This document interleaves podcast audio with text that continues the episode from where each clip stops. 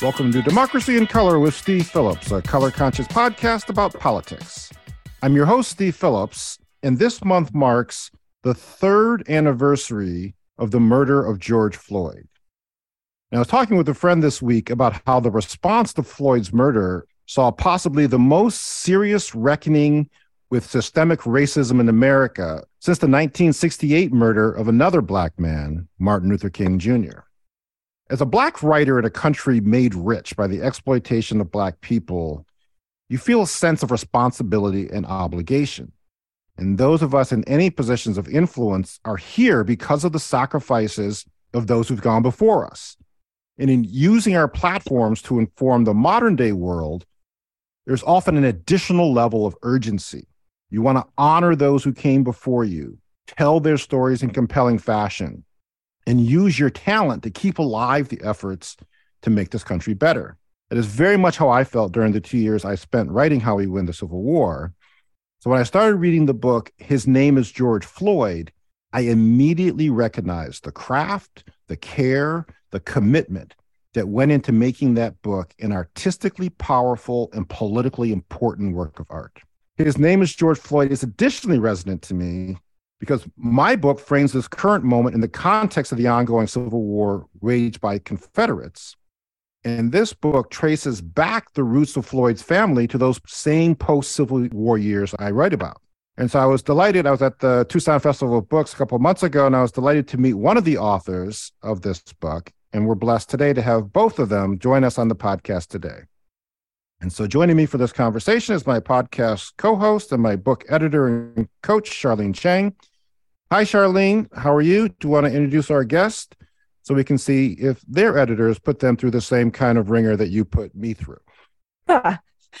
well, first of all, probably not. And even if they did, they would probably not make the mistake you did, which is work with that same person twice. So I'm just really glad we're having this conversation today. You know, the more I think about the incidents, that time in our nation's history, Uh, in the wake of the murder of George Floyd and that summer, it brings back so many memories. And I want to also be part of making sure that as a nation and a world, that we don't forget that history and that we don't keep pushing for all the work that still needs to be done I feel like the news cycle moves quickly, memories are short. And so I am just so glad we're having on today's guests.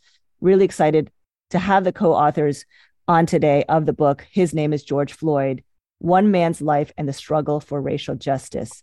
First, we have Toluse Olorunnipa, Tolu, as many call him by his Tolu. Tolu is the White House bureau chief of the Washington Post. He joined the Post in 2019 and over the course of his career as a journalist has covered the last three presidents.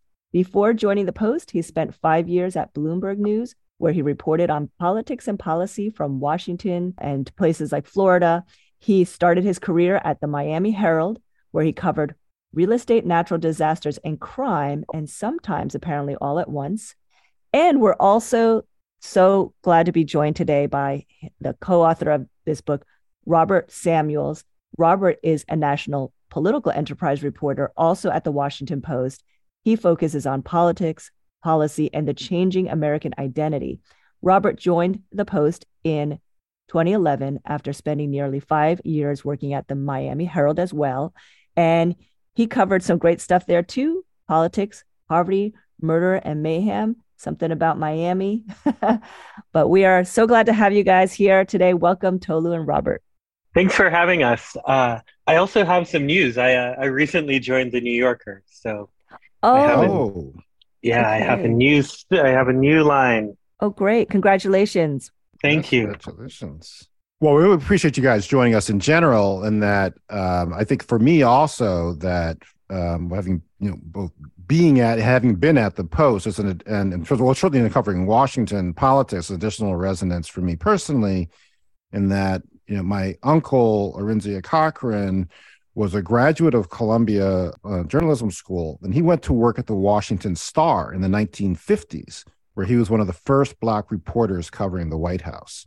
So you're oh. you guys joining us um, has this additional significance to me. So I'm really grateful for you making the time. Uh, by the way, this is so special. We don't often have two guests on, and it's such a, a powerful book. And I was really curious because I know that, as Steve mentioned in the opening, uh, he and I have worked together on two of his books.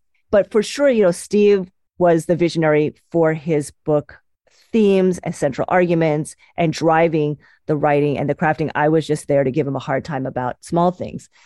But before you both also, decided, also known as making it better, before you both decided to write this book, you know, being two journalists working together on one book, I'm sort of curious. You know, at the time you were both at the Washington Post, you did write a series of articles investigating the systemic factors surrounding George Floyd's murder. I'm first wanted to ask you about that particular series. I'm curious, how did that editorial decision come about to write that series and get published? Um, we started off this process with a series in the Washington Post. We both were doing very different jobs in May of 2020 when George Floyd was murdered. I was covering the Trump White House um, and the beginning of the presidential election as it was really kicking into gear. Um, Robert was traveling the country doing really deep, in depth reporting on some of the divisions that we had in our country with really sharp, smart feature stories uh, and long form journalism. And we both were Black men in the Washington Post who had covered racial justice issues in the past, who had covered some of the uprisings that we saw after other black men were killed and they became hashtags and you know we were you know also living through a pandemic and so we both independently felt a reluctance to engage with the, the, the normal choreography that we see in newsrooms after someone is killed like this. We didn't want to just be a part of, you know, the you know very familiar process of you know writing a profile story writing about the protests writing about you know the fact that the protests sometimes get out of hand and, the, and then the, sometimes the police become a little bit too more too heavy handed and you know there's a lot of back and forth people going to their different corners and some people are in favor of the protests, some people are very angrily against them and say we shouldn't be having looting. And you know it, it was you know something we've been through before as journalists and we were a little reluctant eh, amid all of the demoralizing feelings of the pandemic and everything else going on in the spring of 2020. But we got on a meeting uh, with some of our other colleagues, and there was this discussion uh, about doing something different and in the aftermath of George Floyd's death. And as we saw more people, um, more corporations, broader uh, swath of the culture start to respond to George Floyd's death in, in, a new way. And we saw an opportunity to educate people about systemic racism as it exists. And, and the idea was to write about systemic racism in a broad, full way through the life experience of George Floyd, not only writing about his death, but writing about how he lived. And, you know, as we learn more about how he lived from the segregated housing, uh, public housing that he grew up in, the underfunded schools that he was uh, forced to go to in Houston, the disparate treatment he got from America's healthcare system. We saw a number of the things that social science researchers talk about when they talk about systemic racism in the 21st century. And we saw a way to let readers and viewers see it through the life of someone they had already shown empathy for because they had seen him die on camera. And so that's how the series began. We did it alongside several of our colleagues at the Washington Post, and it really delivered for a lot of people a kind of message that they had not seen before. Not only were they able to see George Floyd in a new light, but they were able to see the country that he grew up in in a new light. And we thought that was a really powerful way to use journalism to illuminate things that right in front of us, but many people aren't able to see. And so when the opportunity came about for us to extend the project and turn it into a full length book, we were both very excited about the idea of going even deeper and telling George Floyd's story and the story of his America in a, a deep, uh, deeply researched way that would allow people to see systemic racism for all that it is in the 21st century. It's it's harder to see, but if you look for it, you can see it in a number of our different institutions. And George Floyd definitely had those experiences with systemic racism in a number of different institutions, including the criminal justice system. And we wanted to expose that experience and allow people to see what his America was like. The only thing that I'd add, Charlene, is that when we spoke about George Floyd, the you know the original story, the series that we did in the post, it got us a good way, but it didn't capture the gregariousness or the fascination that I think all of the reporters had in learning about George Floyd. Mm. And the idea of learning about him, I think, would have been a fine thing to do for its own sake. But there was also this larger question, and it stemmed from these conversations that I had with these three white women who I met in the suburbs of Tulsa, Oklahoma during this, you know, really soul searching time in America. And one of them said, Well, how are reading these books or learning about this person, how does this stop Black people from being held back in this country? And we knew through the reporting that we did and from what we were learning that if we were able to sort of cast this net widely, right, if we could help people see how systemic racism affected George Floyd's life, it might be able to unlock some of the inner stereotypes and prejudices that people had. People who might not think they traffic in racist systems or racist beliefs, but once they saw it operating in the lives of George Floyd, they might see something in themselves or in a place they work for or an institution they think about that might help them understand that systemic racism is real, its effects are disastrous and deadly, and they individually could do things to help create a better world. So I, would like to read actually a little bit from the book, particularly about George Floyd's great great grandfather, because I think that that really not just humanizes, but it ties into the themes that I was also trying to lift up around how the Confederates have never stopped fighting after the Civil War, and the part of that effort, uh, there being a Confederate battle plan, and part of that being, well, I, I say silently sanctioning domestic terrorism, in some cases not so silent at all. But the impact of that on different African Americans and our society overall, I think, is very poignantly illustrated in terms of uh, Floyd's great great grandfather, which I knew nothing about until uh, I was actually reading you guys' book. So I just want to read just a little bit of that. Also, I want people to hear, I again really want to commend you guys terms of the, the, the quality and the care of, of the writing right now. So what you guys write this about him is as follows. Born enslaved in 1857, George Floyd's great great grandfather, Hillary Thomas Stewart, spent his childhood working without pay in the sizzling fields of Harnett County, North Carolina. But by the end of the 19th century, after more than 30 years working as a free man, he had managed to amass 500 acres of his own farmland. His wealth attracted a measure of acclaim, and with it, the collective ire of his white neighbors. Behind his back, they called him the rich nigger. He would come to know the risk of openly defying the racial order that had governed America with ruthless efficiency from its earliest days.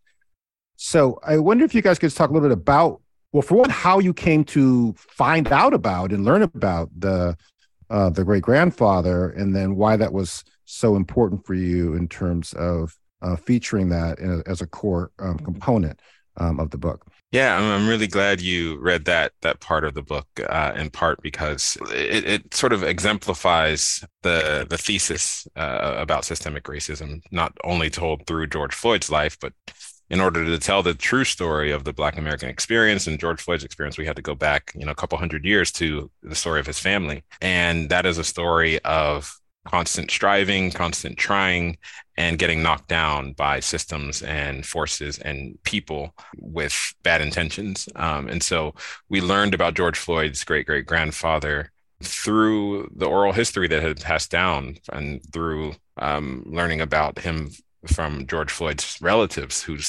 knew that they had a wealthy ancestor, someone who had worked hard in America, who had uh, survived being born enslaved, and uh, after getting his freedom, was able to get a large amount of wealth through sheer hard work. He was not even able to learn how to read because that was banned uh, for uh, Black Americans in North Carolina in the 1800s, and so he worked with his hands with his large family and was able to amass a large amount of wealth um, because he was industrious and because he was smart.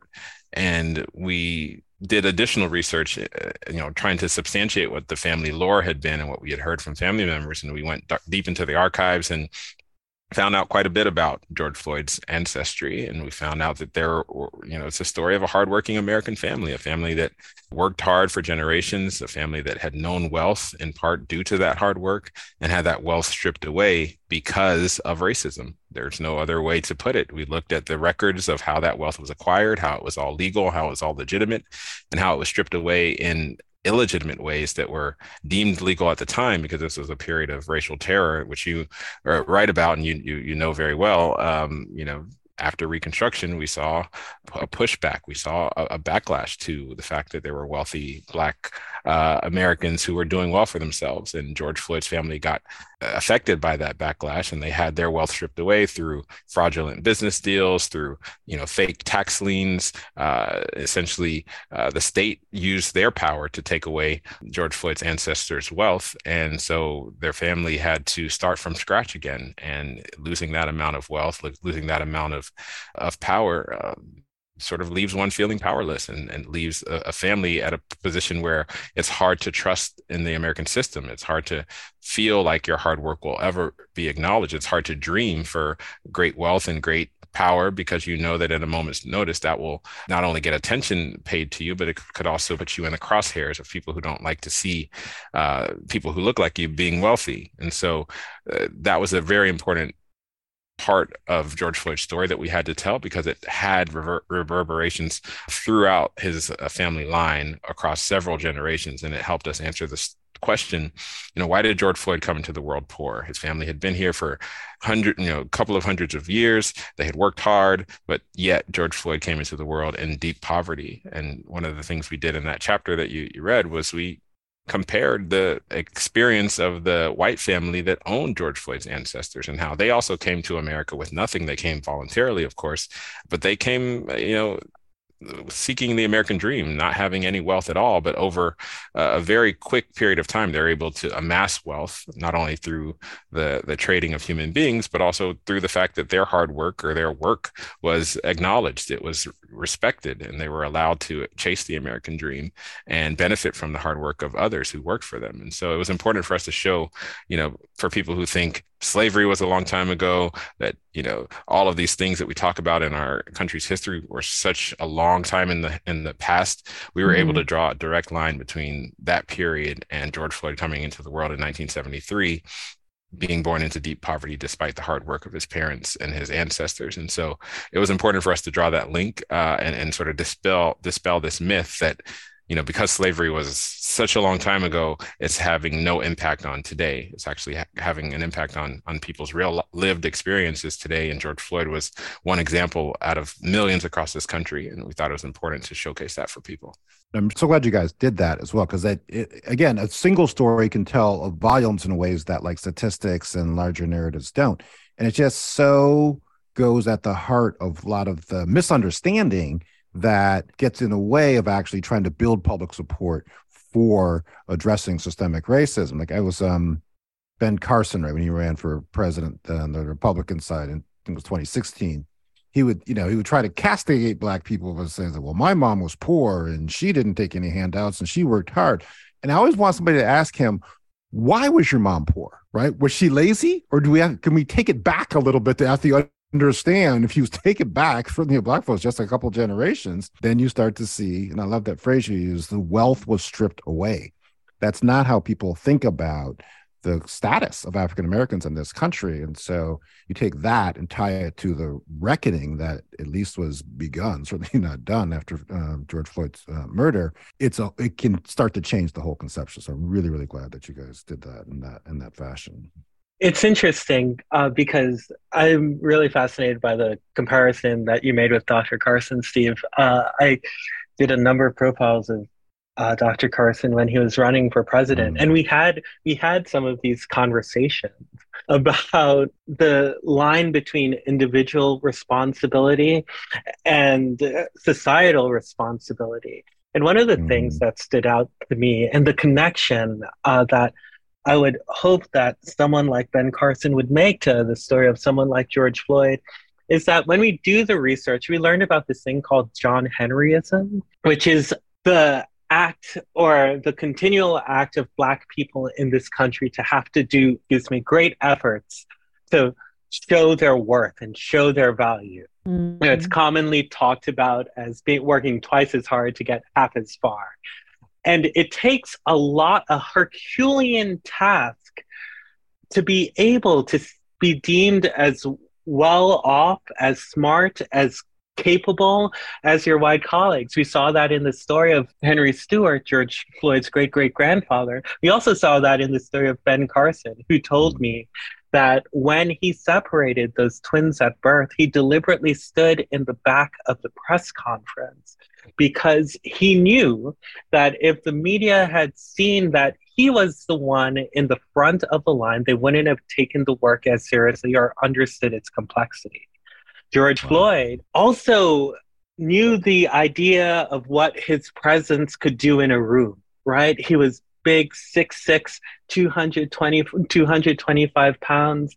He knew that, and we talk about it in the book, that if he went into a room, he needed to greet people, shake their hands, make nice because he wanted to show they weren't intimidated by him. Mm-hmm. Uh, ben Carson's not George Floyd's size. And even though George Floyd had higher ambitions than Ben Carson did when they were around the same age at seven years old, George Floyd wanted to be a Supreme Court justice. But he was a big mm-hmm. guy. And the people who wanted to join him in his American dream right? They looked at his size and his speed and gave him a football and a basketball instead of telling him to go to those textbooks. So, in both of those lives, I think it's really important to note that they both made Herculean efforts to succeed in America. interesting. You referenced the John Henry phrase, right? This recording this a week after uh, Harry Belafonte passed, and I had posted on Facebook a picture of the album that my mom had playing would play all the time when I was a child growing up. And one of the songs was John Henry. John Henry, he could hammer. It's the whole thing with that. Mm. Tolu, I wanted to ask you during your recent conversation with C SPAN at the LA Festival Books last month, you talked about researching Floyd's childhood and his early years growing up in Houston, Texas, which, you know, as a like writer and journalist myself, I just really appreciated all that went into humanizing him and his story and all the research as well as everything we talked about before the context and all that we could learn about being reminded how no nobody just exists in a their own lifetime but connected to to the history of this country. I'm curious to hear from both of you in terms of a book again that was co-authored by two writers, two journalists. How did you both go about deciding who would take on which part, who would research what, and just that kind of how to put a project like this together with two writers? Sure. Well, one of the benefits uh, of working at the Washington Post during that time was that there's just a spirit of collaboration. There, I mean, a lot of folks have asked us about what it has been like to work with another person. And the truth is, it felt very natural. Uh, we worked on an outline together, a very detailed outline that put to life what we thought we could do with the book. We mostly adhered to that outline after after we had agreed to it, and uh, some of it happened to be by geography. Tolu and I were th- more than a thousand miles away for most of this project. We saw each other very few times in person. We saw each other a lot virtually. But you know, Tolu uh, was in Houston. I was in Minneapolis. That allowed us to cast a very wide net about of people who to, who we could interview, people who had known each other, and it also provided a really interesting way to fact check Charlene, in that because we were hearing the same story or similar stories from different people who are also in the room with an accuracy mm-hmm. of dialogue almost to the word it allowed us to have a certain confidence in reconstructing a number of the scenes because we weren't hearing it from a single person and we weren't even hearing it in the same in the single interview so a lot of the work had to do with transcribing putting files in a google doc that both of us saw being able to pull out different things uh, that we were both reporting and talking to one another. Just to add mm. to, to that, there's in some cases there, there can be a little bit of territorial nature among journalists uh, who, you know, are dealing with sensitive sources and you know not always trusting that if you share your sources or your source material with your you know with your fellow journalists that they'll you know handle it carefully or that they will be as nuanced as you are uh, and they'll get all the context but uh, Robert and I did not have the luxury of, of having that. We just had to be 100% transparent and open with one another, which meant sharing all of our interviews, the full transcripts of interviews, even the you know mm-hmm. awkward moments in our interviews where you know we we wouldn't allow the reader to see that because it, it might not make us look great experiencing the live awkwardness of asking people questions and you know before things get edited, you know we just shared all of the raw files, all of the raw information and that really allowed us to understand what we were working with. I benefited quite a bit from from you know some of robert's interviews that he was able to share and some of his sources that he was able to introduce me to and they became my sources. And we you know we just decided from the very beginning that if we were going to get this done and get it done on a very tight timeline, that we were just going to have to be very transparent with one another. And it helped us to feel confident in the kind of uh, approach that we took to writing, which is a very narrative approach, almost like a novel in which we were bringing these scenes to life through the words that, that were, were, spoken as they were spoken. And in order to do that we needed to have you know multiple sources in many cases backing up those words and making sure that we were reporting things accurately as they happened and being able to you know cross reference one another and ask one another about whether we had heard something similar from another person who may have been in the same room, really helped us to be able to write with confidence and write with a sense of purpose that, you know, we were recreating these scenes as they happened and not adding or subtracting anything from them. Um, in order to write a story that was truthful but also compelling and a good read as well. So that was one of the benefits of having another person to be able to run down some of these anecdotes and really make sure that we were writing with um, assurance that everything that we were writing was was true and was accurate. What's an example of something each of you discovered in the process of researching for the book that surprised you? So many surprises. Uh where to start? You know i had heard and we had written about during the series uh, about sort of how George Floyd was not quite comfortable with the image that he projected in his body, the fact that he was a large man and that people would assume that, you know, he was intimidating because of his size, because he was, you know, he stood confidently over six feet.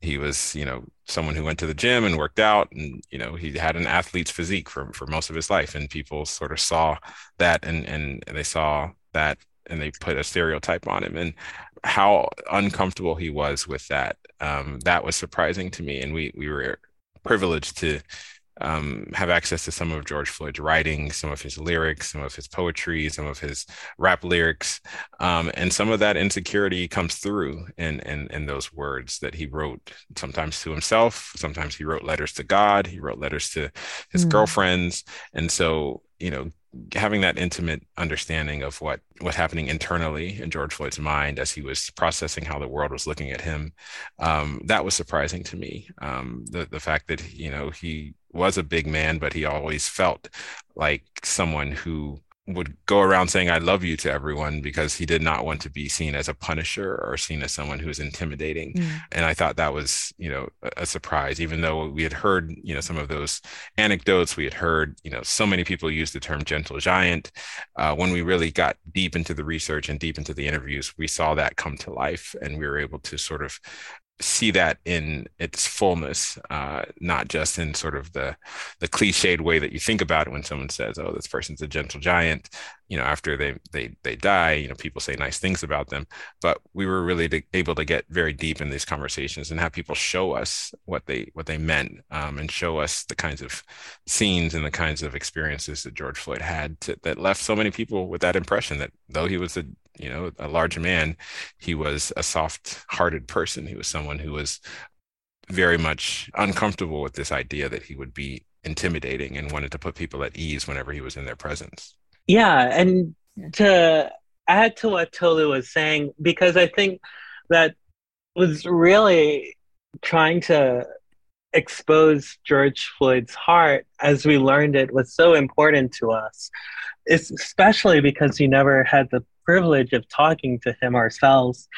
And, you know, not just him being gentle, but also him being vulnerable.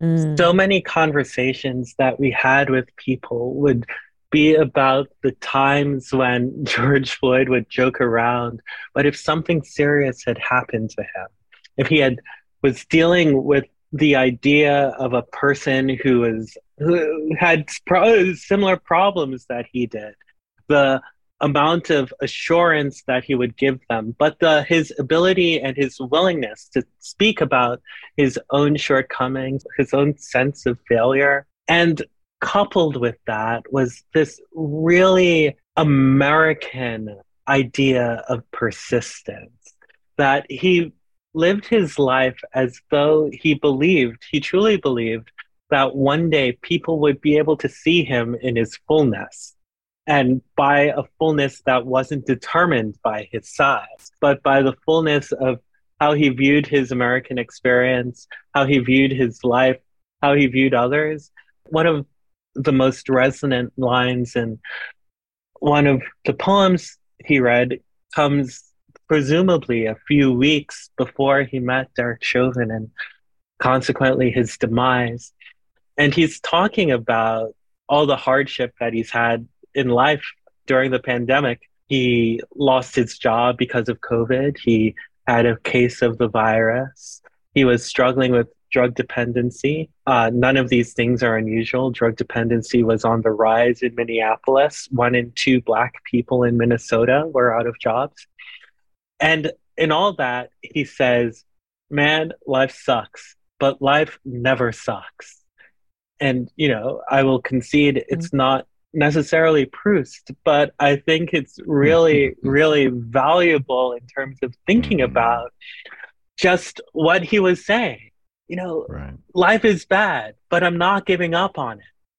And I think those sorts of things continued to resonate when we actually meet George Floyd, right?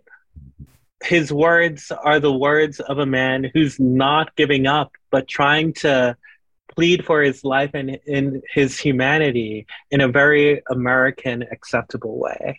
Yeah, so you you, you touched on Derek Derek Chauvin, like you mentioned a little bit earlier as well. So that's another very interesting contextual and historical aspect of the book that you actually dive into the life, the family journey and saga of the man who murdered George Floyd, right? So how did that come about? Where in this process did you get that focus and what was that like? Why did you want to actually lift that up as a key part as well? Yeah, well, I had been really interested in learning about Derek Chauvin, and we were considering having a part of the series be about him, which ultimately would not have been the right thing to do. But in allowing the reader to understand that this thing called systemic racism envelopes us all, it's not just an issue for people of color, it felt really important that we needed to dive into the person who would ultimately end George Floyd's life and ask the question what could have happened in his life or in his understanding to think that this was a reasonable or at the time justifiable thing to do. And so to do that, we tried contacting probably about 150 people who had uh, known Jer- Derek Chauvin from high school, um, members of his family, people who he went to grade school with, middle school with, his roommate when he was in the armed forces, people who served with him in the police department. And what we wanted to show was how institutional bias and prejudice influenced not only his life trajectory, no one knew Derek Chauvin as being particularly ambitious growing up, but he found a life in the police department. And the thing that really stunned me about Derek Chauvin is he was not known for being particularly out of sort police officer in his district, where police officers were known for, in the words of one of the people who we interviewed who ran that police precinct, people who used more force than they should. We were able to find at least eight instances in which he used the technique, a neck restraint technique, similar to how he murdered George Floyd. We found eight instances, at least, of him doing that to other people. And we also went through the history of that technique and we talk more about it in the pages of the book that help to show that this was not something that was discouraged to use. It was encouraged to use. And so, what we hoped the reader would understand by the end of it is that systemic racism envelopes all and it influenced the way Derek Chauvin treated George Floyd that day. Now, again, we Derek Chauvin, he didn't return our phone calls or emails, but we tried. And we take great pains as journalists not to try to enter into people's heads unless there's real evidence to do so. But there are some details in there that talk about sort of his state of mind when he met George Floyd, how that could have come to be. But ultimately, the societal responsibility that came crashing down on him when he had to make a choice on how to interact with this black man who he met on May 25th, 2020. Which is interesting that referencing this piece about Chauvin's background and how he came to this, what his, it was like, It, it is bringing me back to a prior life. You know, I actually practiced law and we actually sued a number of police departments.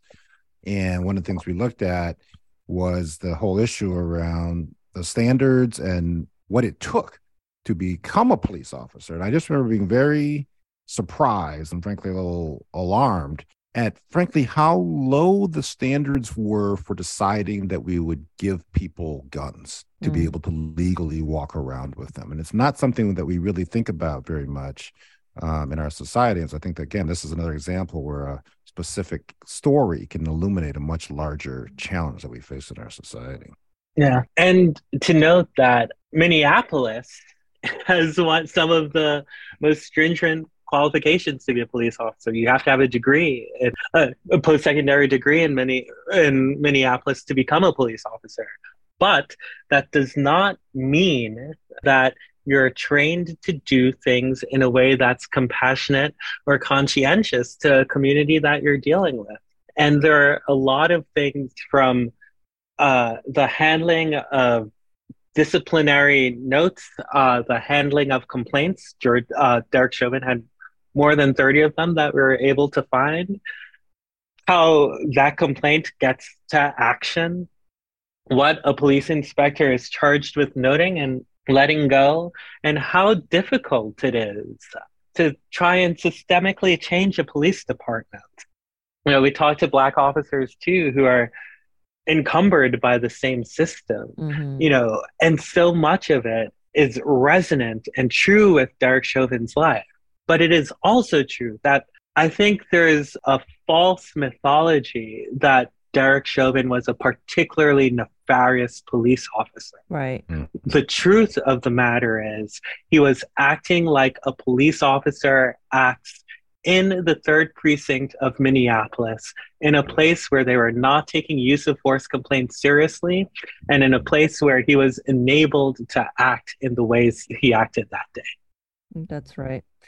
Tolu and Robert, as we've mentioned, this particular month does mark three years since George Floyd's death. Where do both of you think we are as a nation after all the protests, uh, the calls for solidarity for Black Lives Matter that spring and summer? And what are your observations from your point of view about the persistence of that particular movement? Uh, as Tolu mentioned earlier, a lot of promises were made there was, as we all remember, an intensity to the genuine, what felt like a genuine commitment, a genuine outrage at the time. And just wondering how all this is feeling right now as we are in 2023 May. Yeah, we had the privilege of capturing some of this in the book because we had a little bit more time than we had in the series to see how things might play out in 2021 and uh, and beyond. And so we saw how the country responded to George Floyd's death and the immediate aftermath. We saw companies and different pieces and of our culture and different institutions commit to um, diversity initiatives and justice initiatives that they had never committed to in the past and some of those are ongoing uh, and so we saw police departments and states and local governments institute changes to how policing is done at the local level and so one of the things we wanted to show in the book was that even as we saw a backlash to a lot of the change and a lot of the discussion about systemic racism and the quote unquote wokeness uh, that was intensified after George Floyd died, we did see change. We did see a, a number of policies, real policies, change uh, in our culture and uh, in our police departments. And so we wanted to capture that. And some of that is very much ongoing. And it can be easy to, you know, forget about that. As you said, we have a very short timeline and news our news cycle is very short. And so it was important for us to write about that and balance that with the broader sense of disappointment felt not only by George Floyd's family members who had pushed for federal changes that never got enacted, as well as a sense that the coming together that we felt after George Floyd died would continue, uh, and instead we've seen a splintering uh, in, in, many ways of our of our culture. We've seen a major backlash to the idea of critical race theory, or even the discussion of, of racial justice, or the discussion of America's history. Um, and so we're living through that. We're living through the fact that you know some of these subjects that were sparked and some of these discussions that were sparked by George Floyd's death are uncomfortable. They're uncomfortable discussions for a number of, of, of different people, and so it is a, a struggle to you know advance some of those justice causes. And you know we write about that in the last chapter of our book which is entitled american hope. We kind of deal with the the the, the grapple uh, the grappling with those issues that the country is going through taking two steps forward in many ways and then also taking a step back in some ways. Uh, and so three years later we're still in the middle of that we have definitely seen, you know, a dissipation of the enthusiasm behind, um, you know, pushing for racial justice issues. We've seen some of the corporate commitments sort of fall by the wayside uh, as you know companies feel less pressure and they also feel pressure from the other side pressure to not be quote unquote so woke and not be so interested in, in justice issues or interested in diversity issues and you know we are living through this back and forth, this tug of war that's going on in our country, uh, where there is a push uh, in different directions. There's a push to have us become more willing to experience, you know, to, to live uh, and experience more of it would mean to have racial justice in our country and to commit to those things um, and to grapple with the reality of what it would take to bring about more equality and the difficulty and the challenge that it would take to actually enact some of those things, as well as the pushback on people saying that, no, we should not enact some of those major policy changes that would be required so that the next George Floyd gets a better shot at life um, as he's coming up in the world. And so we are living through that challenge. It is disappointing for a lot of people, including the people that were closest to George Floyd, to see how, you know, the movement has fallen uh, and the energy behind the movement has really disappeared in a, a number of different ways. Um, but there are people still in tre- in the trenches, still fighting for justice, and so you know I w- I wouldn't want to discount that hard work and say that nothing's been done. But it is a disappointing moment for a number of people who are pushing for a more significant racial reckoning, a more significant set of changes to take place, not only at the local level but also uh, nationally. And so that struggle continues. We have seen more hashtags and more instances of police violence uh, since George Floyd died three years ago. But I do think there's a broader understanding of what is acceptable, what is not acceptable, and a broader understanding that um, people are willing to speak out against these kinds of injustices that maybe in the past would have been swept under the rug or may have been forgotten. Now people are more willing to take out their phones and call out injustice when they see it as it's happening. But it's going to be a, a long journey to get to a place of full equality, in part because there are forces that are pushing very vigorously against those things. And so we're watching it alongside everyone else and seeing how this movement plays out um, and hoping that people most importantly will educate themselves that's one of the things we wanted to do with the book was to make sure that people no matter where they fall on the ideological spectrum educate themselves and get aware of what it was was like for George Floyd to move through the world. Definitely, and I think your book yeah. does do that. Absolutely. It's funny because I was walking past. I live in Washington D.C. and I was walking past Black Lives Matter Plaza today, mm. and I forgot it existed. You know, this place mm. that was meant to memorialize and essentialize the movement, and also a place that we wrote about where the president of the United States gassed his own citizens who are protesting. Mm-hmm. And I think, sort of like how easy it was for me as a person who wrote this book to forget sort of the essential big messy sloppiness that was unearthed during that period in 2020 is a real tale of the tape sadly in terms of how things are progressing and how much for granted we've been able to take some of the major changes and the major the major movement that effaced. One of the things that I just want to add here is that you know toward the end of the book we talk to many people, including uh, the Reverend Jesse Jackson and President Joe Biden, about the persistence of racism and how that contrasts with the persistence of those who want to see it end. And I think it's really interesting that, you know, for those people who are in power, who don't have a personal stake in this, I mean, that they were willing to concede that, you know, maybe the shot has been lost. Uh, President Biden had said to us, hate never goes away, it can only hide. And in a lot of ways, that's easy for him to say, mm-hmm. right? And there's also the true lived experience of people, largely Black people in this country, who know that there cannot be a waiting period to simply think that over time this country could get better because it could be their son who is Tyre Nichols or Ralph Yarl. And it could be them who are Tyre Nichols or Ralph Yarl. So instead of thinking about making a conclusive statement in the midst of a country that's very fluid. I think what we hope our book does is it serves as a challenge and a reminder, right? Because it's through the idea of personal story interweaving with larger narrative that we get to truly understand George Floyd. And I think what our reporting showed is that it's that same weaving of personal narrative and understanding of the larger stakes that will change the direction of this country. So the question then becomes for the reader what are they going to do to help the country become a better place? Yes, I, I, I, very much noted the framing in the final chapter with uh, Reverend Jackson. I appreciate it. That, my team jokes that there's rarely a podcast that goes by we don't reference um, Reverend Jackson, and that I thought in terms of people who are not fully appreciating their impact and their history. So I was really um, glad to see that. And while I have the ear of two reporters, may I just suggest, in terms of potential future reporting, that a lot of specific financial commitments were made after George Floyd was killed, and many of those commitments are not being fulfilled.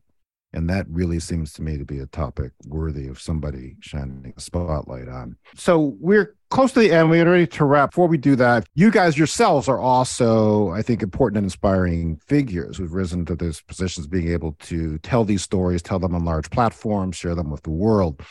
So I think uh, our listeners might be interested to hear just, you know, briefly about how your own journeys a little bit about how you kind of came to be in journalism. Yeah, to to go through that journey a little bit, uh, I'll, I'll, start off by saying that a lot of the journey is a result of luck, um, and so you know I'm, I'm, very humbled to have had the kinds of experiences that I've had. I started off in local news. Um, I grew up in Tallahassee, Florida, and was able to intern at my local paper, the Tallahassee Democrat, through a scholarship program aimed at you know increasing diversity in journalism. You know, decades ago when the scholarship uh, program first started through Knight Ridder, and I I was a beneficiary of of that program, and I got my foot in the door and was able to work at a number of different local papers and i can't say enough about the importance of local journalism even though you know local journalism is is, is going through a hard time right now. That is a, training ground where i was able to get my start and make, make mistakes and learn about the craft of telling stories and, and and stories that had impact on a local level. And i started uh, covering washington uh, almost 10 years ago and i took a lot of the skills that i learned in local news to the national scene and have been you know, covering the White House uh, through, like I said earlier, a little bit of luck uh, where, you know, I didn't know anyone in Washington, didn't know anything about reporting in Washington, but the combination of, you know, being young and there being, you know, some retirements, you know, and, and an editor t- willing to take a chance and say, go cover the White House, um, I, I got a shot to, to, to cover the Obama White House, and uh, I, I, enjoyed it and, and, stuck around and covered the Trump White House and all of the craziness that took place during those four years.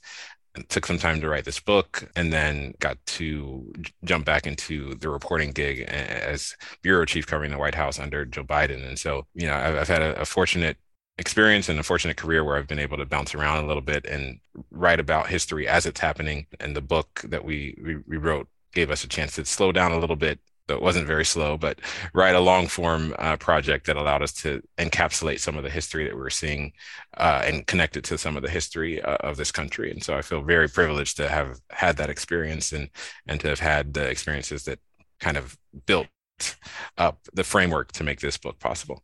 Yeah, Tolu and I have known each other for 15 years. Uh, we worked at the Miami Herald together, which is, I think, a part of the reason why we have comfort with one another. Uh, this is mm-hmm. probably going to be the only time, I hope not the only time, where you have a black man on the program reference Yentl as a part of his inspiration for career. But oh, wow. um, in Yentl, there's a song called "A Piece of Sky" that I used to love.